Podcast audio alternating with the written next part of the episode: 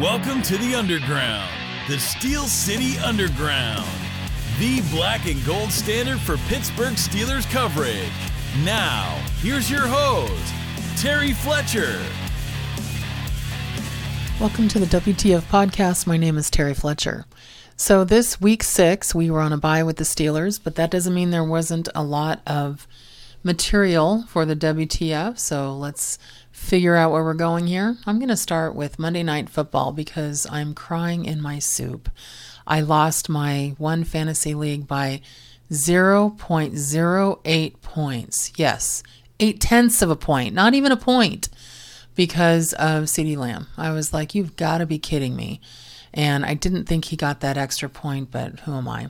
And then in my other two leagues, I was supposed to win, but unfortunately, that last uh, pick by Justin Herbert, who I thought was terrible the whole night, he also did not help me because they had the uh, defense for the Cowboys. So, yes, it's been a terrible week in fantasy football, but let's move on from that and see what was going on around the league.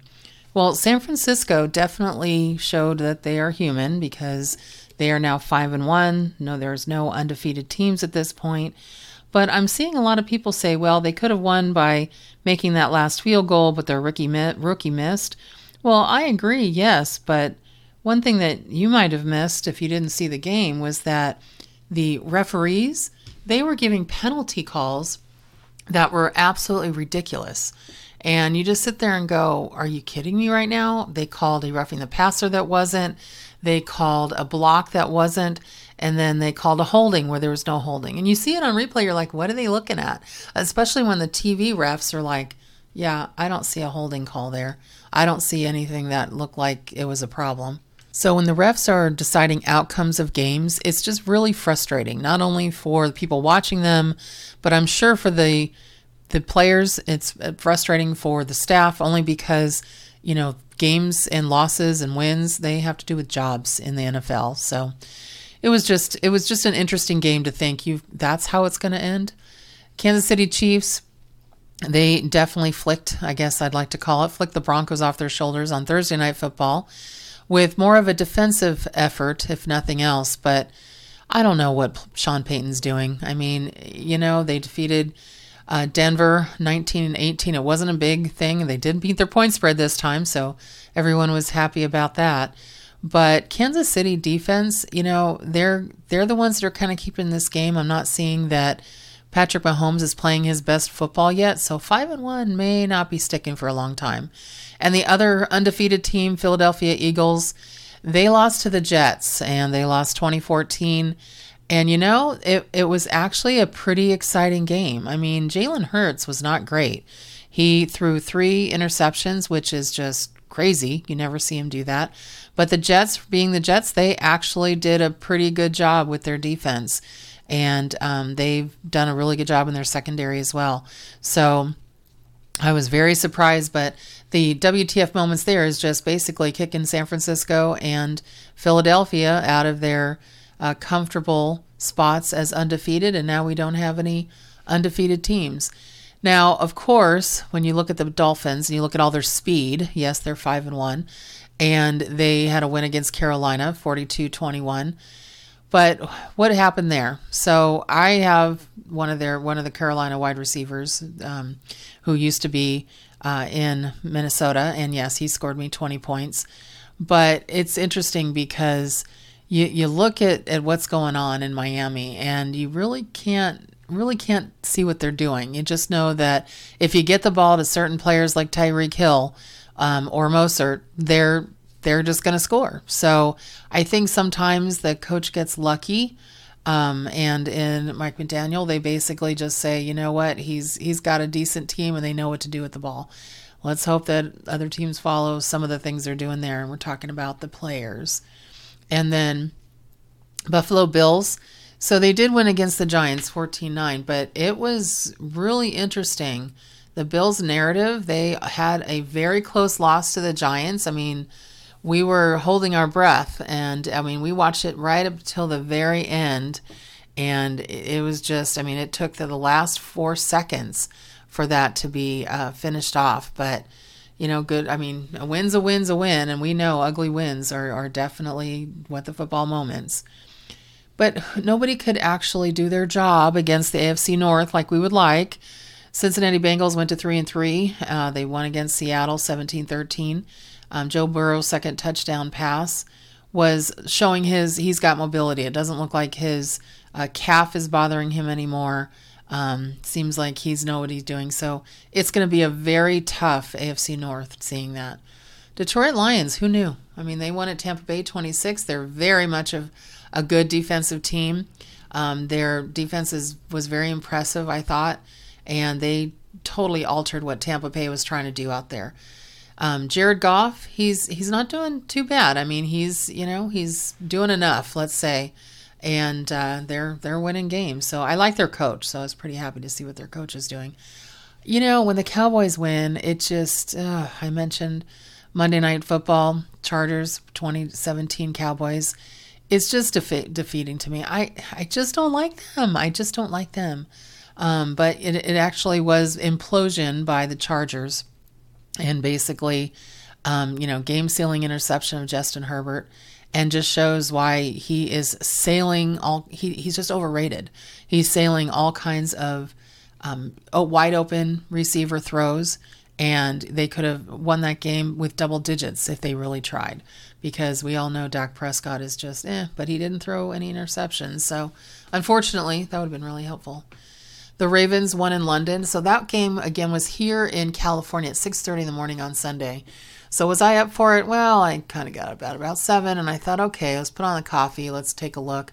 It was actually an interesting game because um, it was 24-16 and you could just tell that Tennessee was just terrible. They weren't doing a good job at all until you until there was in the third quarter there was like this drive that you're thinking, "Oh my gosh, they they picked off Lamar Jackson, and he always throws a pick. Let's face it. They uh, Lamar Jackson fumbled. They had another fumble, and it, it, they but then they became again Tennessee that we all know, and they had to put in their backup quarterback because Ryan Tannehill hurt his ankle, so he had to be taken off. Actually, it was interesting seeing him at the sideline because he was waiting for his cart. so I'm not I'm not trying to minimize injuries, but it's just inter- interesting seeing somebody stand there for almost 15 minutes waiting for a cart. So it's kind of like you know waiting waiting at the gym for in your car for a good parking spot up front. It's just you know you you have a crutch with you, just just go. You have somebody taking you there, and if you can stand that long, it was just interesting. So yeah, Ravens are now four and two. Jacksonville Jaguars over in Indianapolis, 37-20. Jacksonville was impressive, um, especially with uh, on their defense, but Travis Etienne and Zach Moss, they they definitely uh, did a pretty decent job.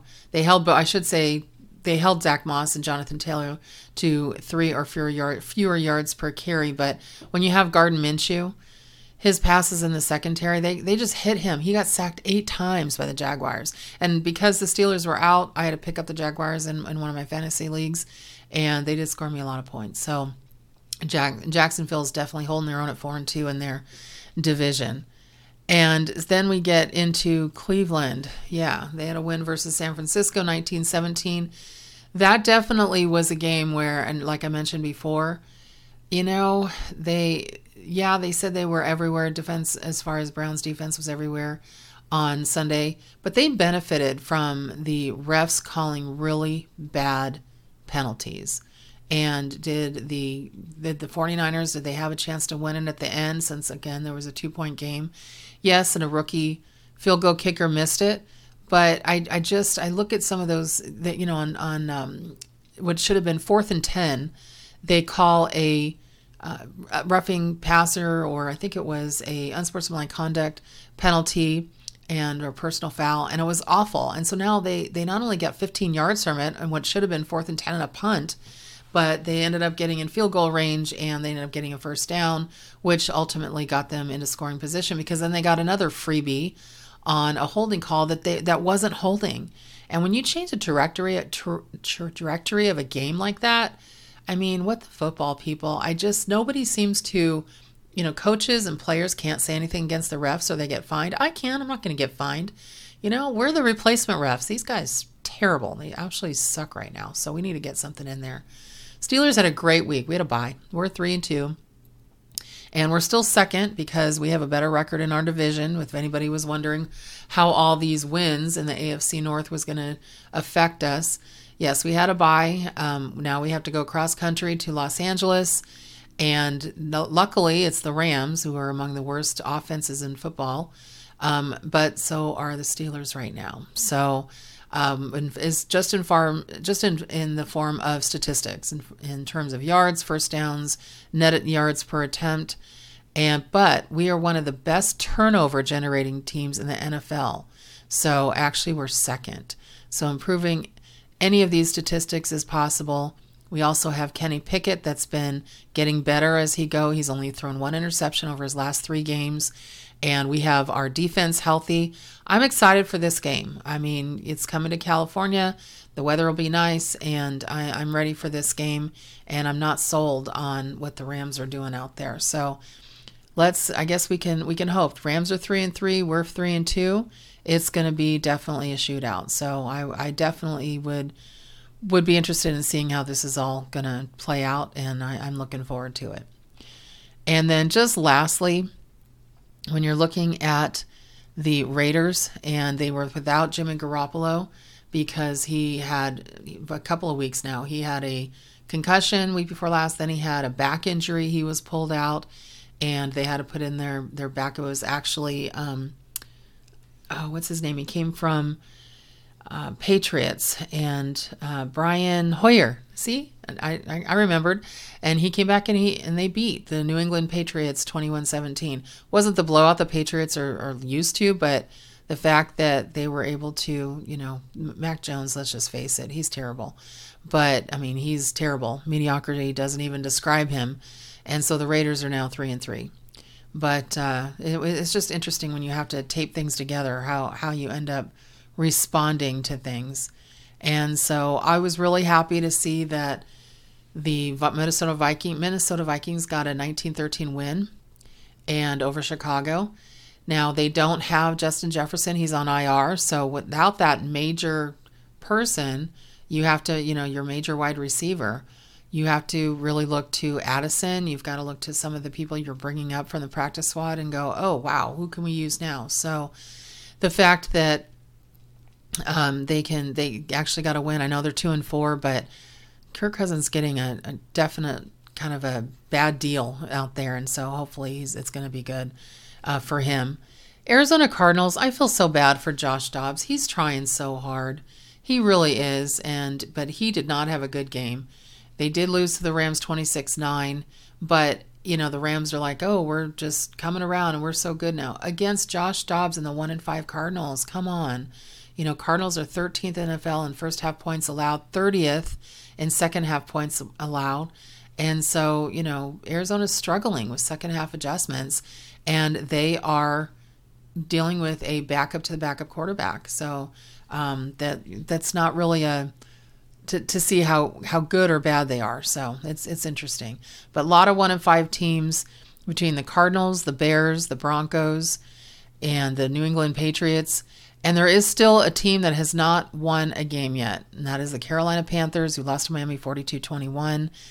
And I think there's going to be some a fire sale soon. So I'm sure that there's going to be some kind of or coordinators that are going to be out, but it was kind of ugly.